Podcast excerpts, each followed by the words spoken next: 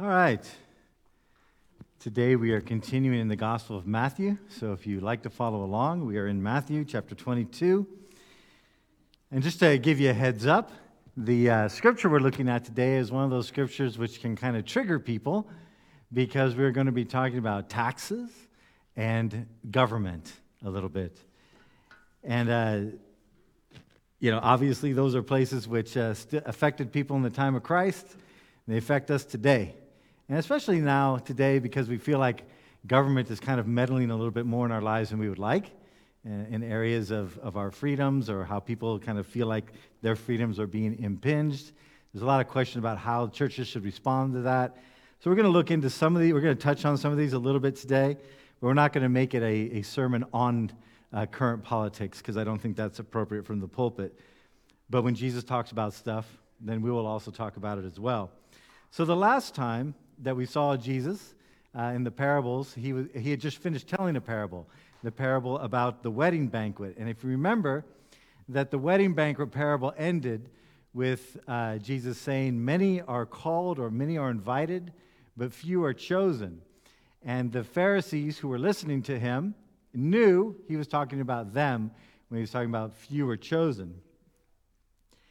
And the Jewish leaders then went back and they began to talk uh, to each other, the Pharisees. There's two main groups we're going to be looking at in the next couple of weeks, the Pharisees and the Sadducees. And uh, they're two different groups within Judaism in the time of Christ. Just like we have different, you know, kind of brands or, or flavors of Christianity, you had the same thing within Judaism. We'll talk more about that later. But one of the things that all the Jewish leaders at the time agreed upon was that the way one measured themselves as a true or good Israelite, at the time they were Israelites, today we would say the Jewish people, is in these three areas of faithfulness. Faithfulness to the temple, faithfulness to the land, and faithfulness to the traditions of Abraham, Isaac, and Jacob.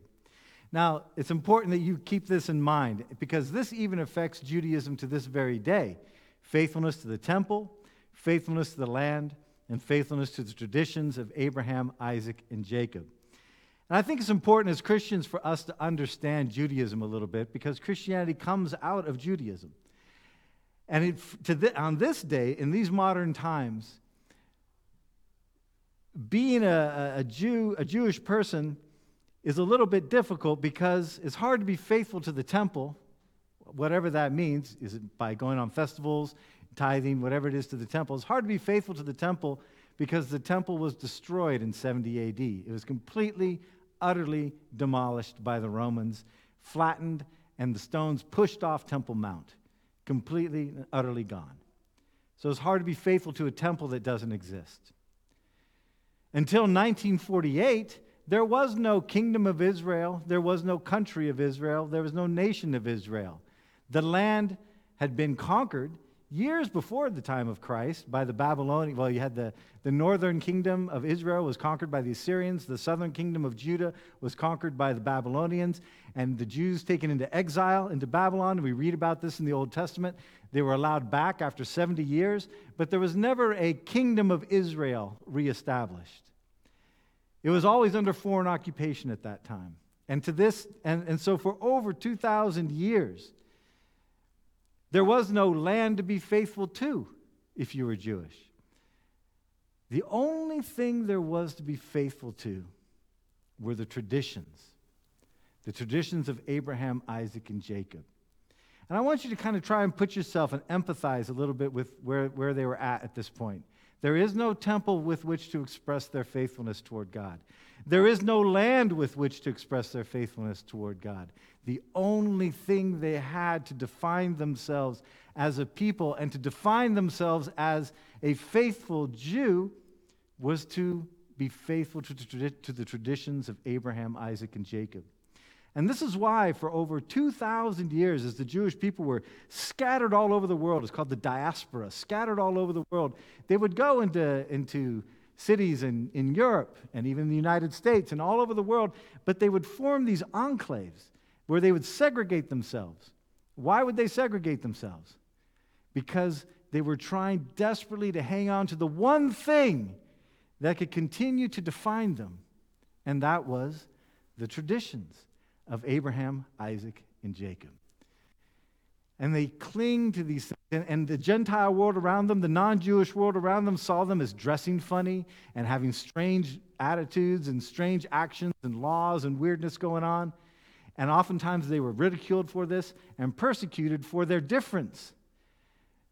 To the credit of the Jewish people, they hung on to these traditions because this is what they felt defined them as children of God, the chosen people. Well, in the time of Christ, things were a little bit different, but they were still very controversial and complex. In the time of Christ, you had the temple. But the temple had been radically remodeled by this guy named Herod. And he's known as Herod the Great. He's the Herod that tried to kill the baby Jesus. And Herod the Great was a uh, the king of Israel. Well, it wasn't called Israel then. It was the king of Palestine. And the Jewish people did not really consider him truly Jewish because his family converted to Judaism. Now, it had been several generations ago that his family converted to Judaism, but his family had no direct tie to any of the twelve tribes of Israel. So in the eyes of the Jewish leadership, this guy was not truly Jewish. And in fact, Herod didn't really consider himself truly Jewish. He had grown up in Rome. And he was more Roman than anything else. And he tried to bring what he felt was the civilization of Rome into this backwater province of Palestine. And so you can still see to this day, there are places that, that he was an architect. He liked to build things. His greatness was that he was a good general, but his great, but the more the great is that he built a lot of things. And he would name them after the Romans. Like there's a city you can go see to this day, the ruins of it called Caesarea, named after Caesar. It's right on the coast of Israel. You can visit it. It's, it's very much a Roman-looking town in Israel. And he remodeled the temple. He took Temple Mount and he flattened it out to greatly expand the, the space on top of the Temple Mount. And he didn't actually touch the temple, but he tried to remodel as much as he could. And he did that hoping that the people would, it would endear him to the people. But it didn't. The people still saw him as a foreigner, a foreign king, a puppet of the Roman government, and rightly so. And uh, and they didn't really, they didn't appreciate anything that he had done for the temple. And on top of that, the Jewish leadership themselves were very much split between how they should approach the temple. Because you had the you had the, the Sadducees, they're this group that were much were much more willing to cooperate with Rome, and they and sometimes you'll hear them referred to as the Temple Jews, because they were the, the ones that really were wi- willing to work with the Romans, with Herod, within the temple. The Pharisees, who we hear most often about in the Scripture, and the reason why we hear most often about them is because Jesus identifies his teaching most closely with the Pharisees. He, in fact, he says, what the Pharisees teach about Moses is right. Just don't do what they do. And uh, and so he identifies with them, and that's one reason why the Pharisees are always coming after Jesus. But the Pharisees were, they they they had a really hard time feeling tight with the temple. They would go because they felt like, okay, according to traditions, we're supposed to. But they really did not like Herod. And then you had other groups. For example, there's a group Uh, that was out in the desert, and in the nineteen forties, these scrolls were found. And you've probably heard of them, called the Dead Sea Scrolls. And the Dead Sea Scrolls were a bunch of scriptures that had been st- uh, put in these jars and put in caves. People aren't quite sure why they did that. Some think that they were to, in order to preserve them. Some think in order to, to kind of bury used copies in a in a respectful way. We're not sure why they buried them, but they're all over in these caves. And within the scriptures that are found, there's lots of Old Testament scriptures found. There's also a lot of writings that were written by the community themselves, called the uh, scholars called the Qumran community, because they're not quite sure where they fit in. They, but they do know this from their writings. They thought everybody associated with the temple was a son of Satan. They considered the Sadducees to be the worst compromising sons of Satan. The Pharisees were about three-quarters compromised sons of Satan. And they were they had nothing to do with the temple. They wanted nothing to do with these other groups. That's why they were out in the desert near the Dead Sea, because they thought the whole thing was corrupt from top to bottom. And so within the time in the time of Christ, there's a lot of there's certainly not a unified Jewish position on just about anything. which is fairly common. We see that even in Christianity today, don't we? Lots of different issues out there, not a lot of unity when it comes to how to deal with or approach these issues. So that was the deal with the temple. Then the land, well, I've already told you in the time of Christ, the land had been under uh, foreign occupation for over five hundred years. There was never really a, a, a strong reestablishment of the kingdom of Israel. There was a time that there was this revolt, the Maccabean Revolt, and we'll talk a little bit more about it later. It was about one hundred fifty years before Christ. There was a little bit of a, of a, a time, just a short period of time, where they established a kingdom of God, which was just a tiny postage stamp-sized piece of Israel. And then that Maccabean Revolt willingly decided to cooperate with the Romans when the Romans came in. And so from the Maccabees, you had a split, and they, and they decided, the Maccabees said, we'll cooperate with Rome instead of being crushed by Rome. You had, that was the time you had the split between the Sadducees who decided to cooperate and the Pharisees that didn't want to cooperate. And the Pharisees that did not want to cooperate are the direct kind of spiritual descendants of the Maccabees. And so this meant the land, the promised land of God, had not been in the hands of the people of Israel for five hundred years when Jesus was there. So this is also playing into this controversy of what does it mean to be a good Jew when you have a temple that's been built by a pagan, your country is being run by pagans, what do you lean on? What defines you? Well, just like today, tradition. Traditions defined them. And this is why the Pharisees would get so angry with Jesus. He would infuriate them because they felt like he was going against tradition. And there's only one thing that's really not in the hands of the pagans as far as the Pharisees are concerned, and that's the tradition. The temple's compromised. The land has been compromised. The only thing we have is tradition. And when Jesus would go against tradition, very boldly, I might say, because remember the times when you read through the Sermon on the Mount, he would say, you've heard it said. And then he would quote something from the law, an eye for an eye and a tooth for a tooth. Then he would redefine it, but I tell you. That was a very bold thing. He was redefining tradition. When they, when the Pharisees got angry with him for his disciples picking heads of grain and working on the Sabbath, and Jesus came back and said, well, you know, David ate the consecrated bread. What's the problem here? He was defying tradition. And this is why they were so angry with him. The one thing that they held on to to define themselves, Jesus was, they felt, undermining. And the people were following after Jesus. And the Pharisees were afraid that they were going to lose their identity. And so what did they want to do? Kill him.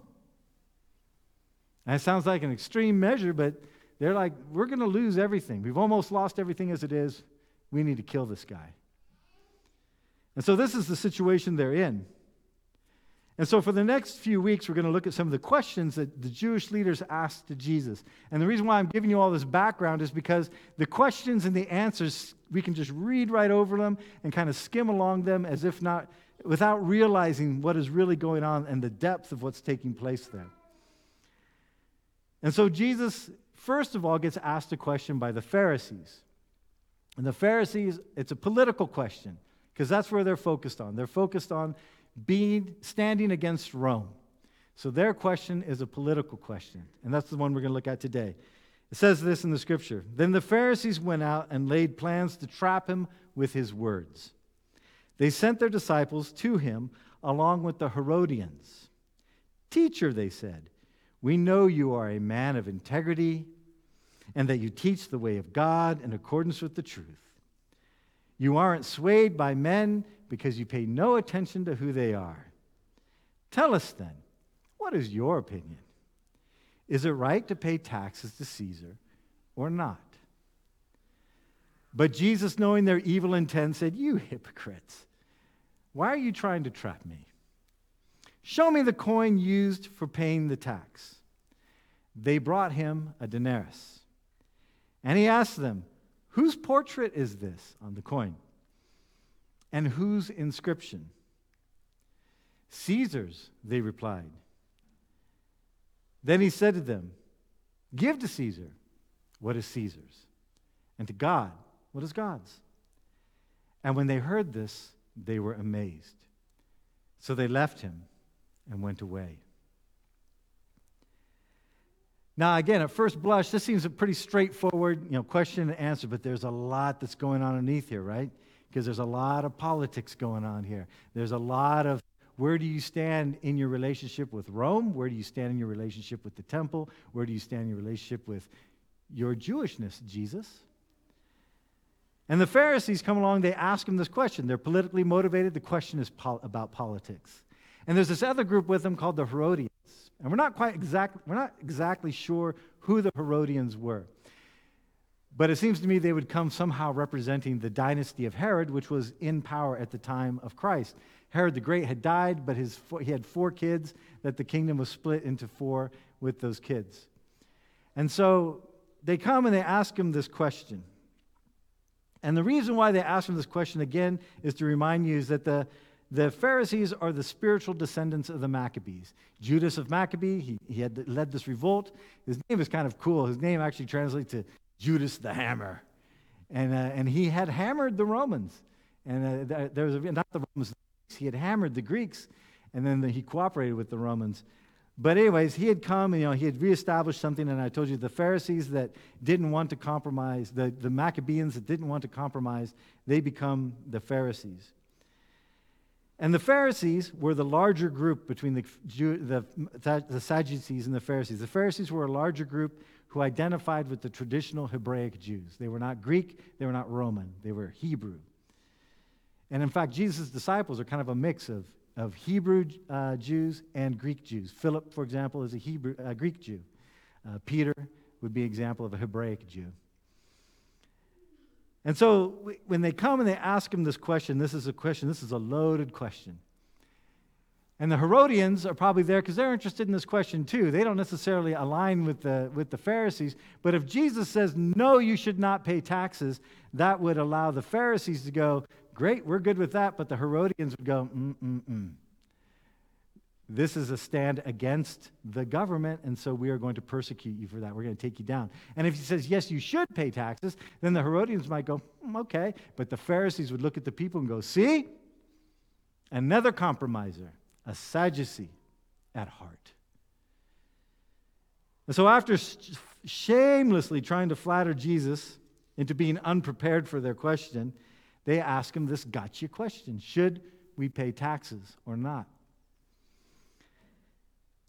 And to pay taxes, one needed to have Roman currency. And Roman coins, specifically the denarius, was a silver coin. You saw a picture of it, and you'll see it again. And at the time of Jesus, the emperor was Tiberius. And on the coin, it would have his face on it.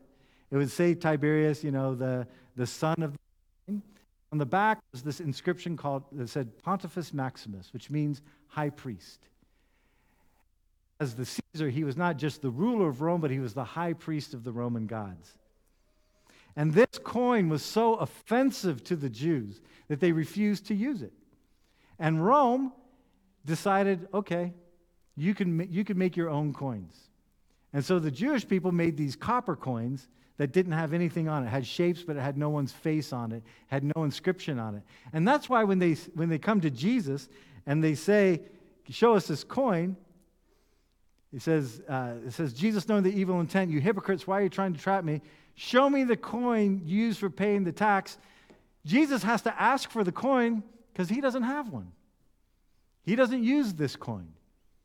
And it's interesting that the people who have the coin to give it to him are the very ones trying to trap him and, and who have a problem with these coins being used. It's the Pharisees. They brought him a denarius.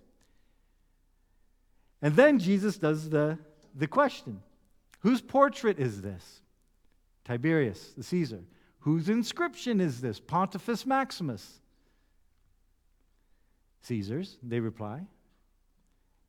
And then he says to them, give to Caesar what is Caesar, and give to God's what is God's. And in this answer, what Jesus does is he diffuses a potentially explosive situation in a couple ways. One way is that he acknowledges this role of secular government. Give to Caesar what is Caesar's. He acknowledges it without endorsing it. For Jesus, government, secular government, and in this case the Roman government, was something that just is. It's not something that he ever claims is righteous.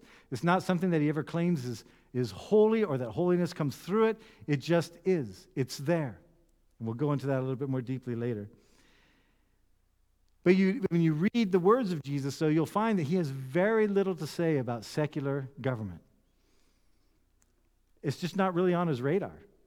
And it's not that Jesus didn't know that the Romans were in control. Of course he knew they were in control. It's just not his focus. It's not where he's putting a lot of his energy and his emotion. And it's not how he defines himself. It just simply is. Give to Caesar what is Caesar's. And secondly, Jesus doesn't really address the coin as being a form of idolatry. You know, when he asks, whose portrait is this? He doesn't say, whose idolatrous portrait is this? And whose pagan inscription is this? You don't see any emotion in his question. He's just, whose portrait is it? Whose inscription is it? He doesn't care. He's not getting all worked up over this being an idolatrous coin. It just is what it is. And that's basically what he says. It just is what it is. Give to Caesar what is Caesar. Give to God what is God's. And in this, he diffuses this whole gotcha question because he doesn't really say anything about the ruling government.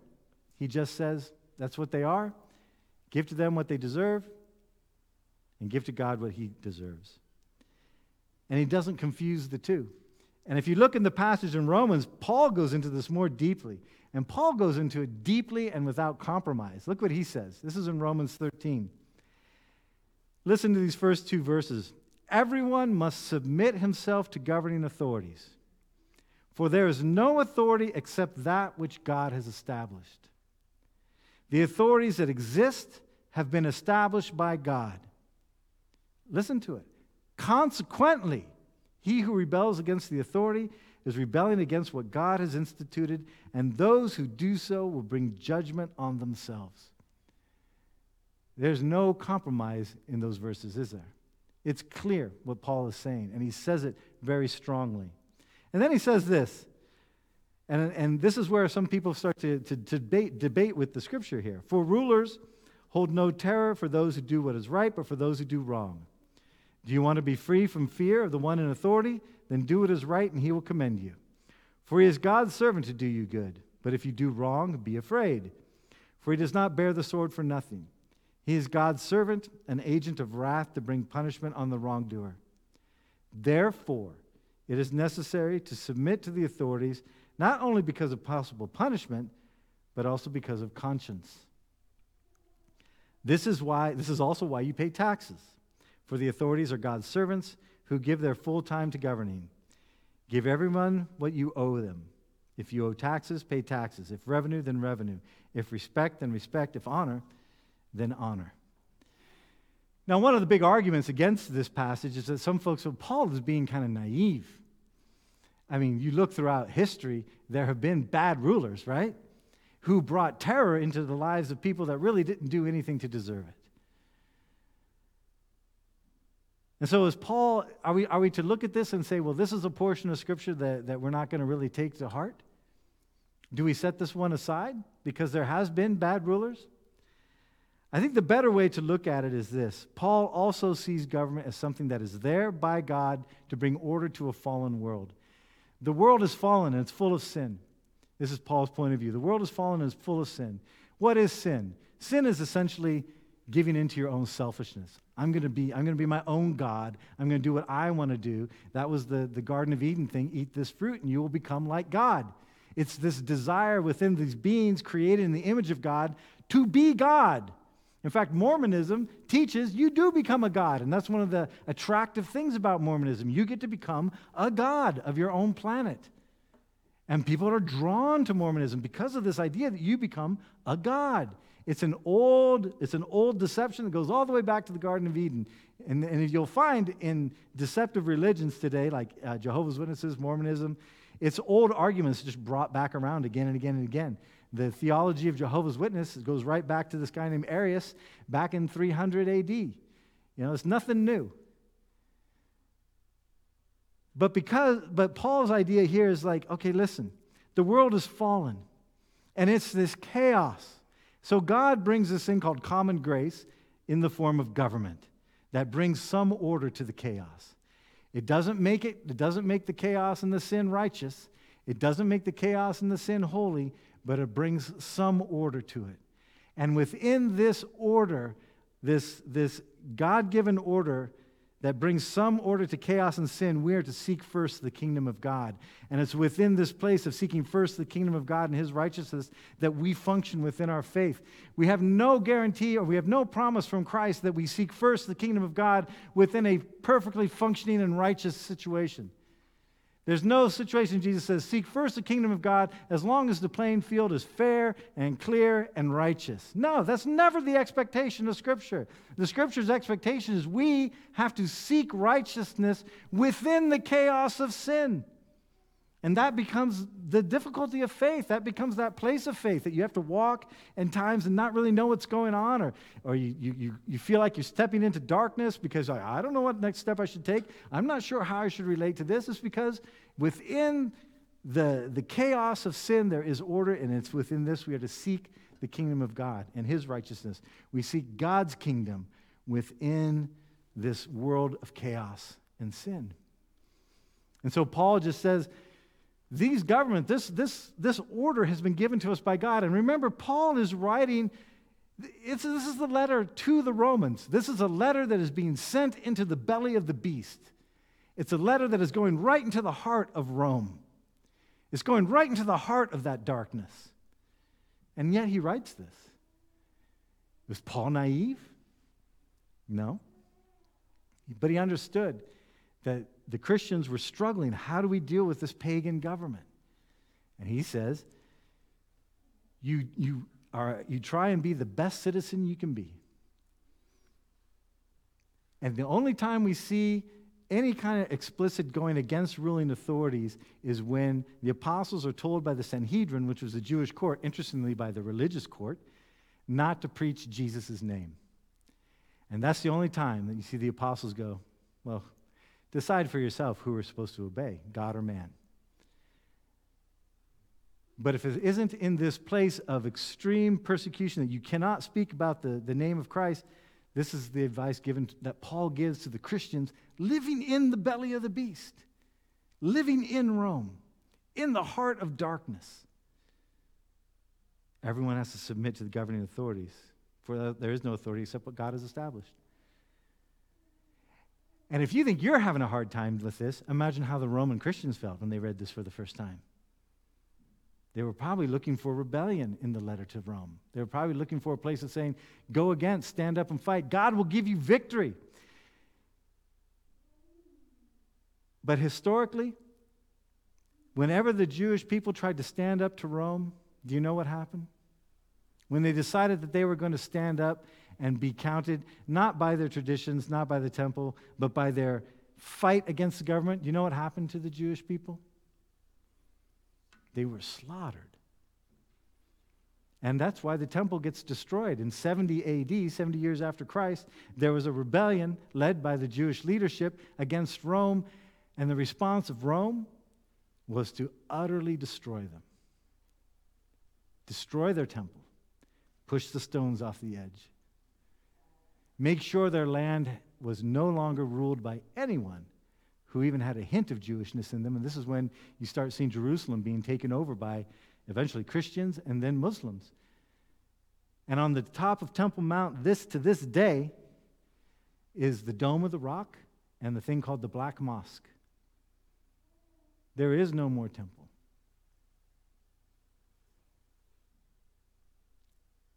And also, this is why the Apostle Paul, there's times in the Scripture where he says things that people have been critical about. They've said, because he would tell people who were slaves, he says to the people who are slaves, don't make it your first goal to change your status in life.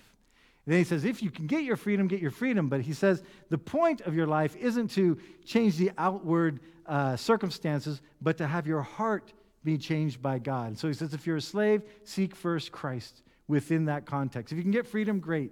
But that is not your first priority. And if you are a uh, a master, you seek Christ in this place. And you think, well, Paul's compromising on this. But Paul's idea was he's not going to be able to change the levers of government, but Christ can change hearts. And if you read the book of Philemon, and I encourage you to do so this week, read the book of Philemon. Do you even know the book of Philemon? It's in the New Testament.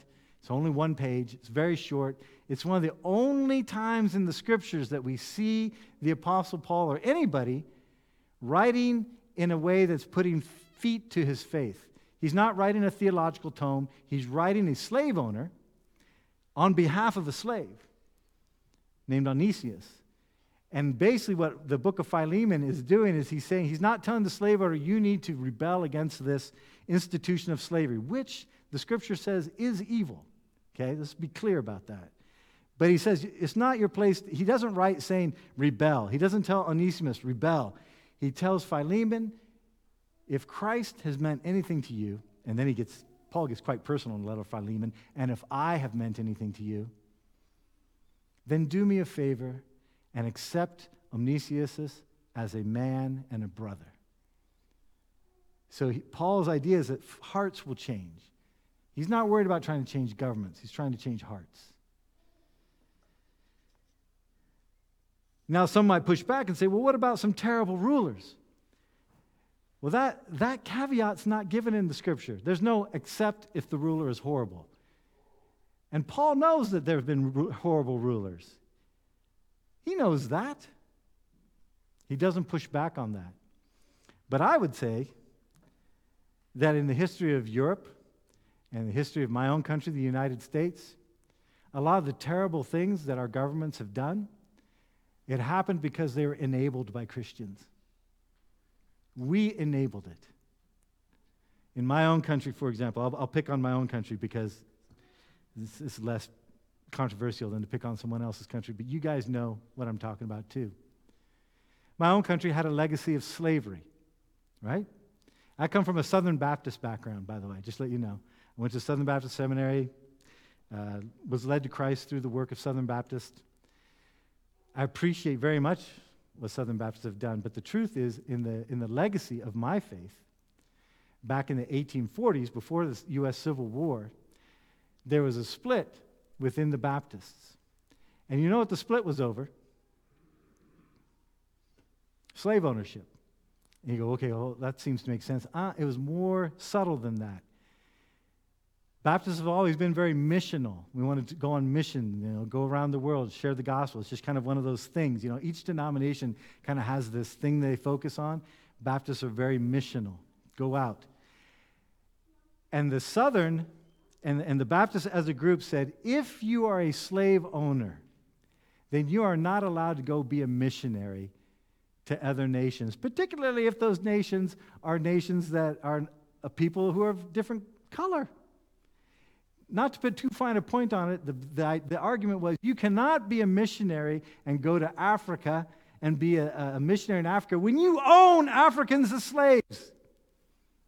You can't have it both ways.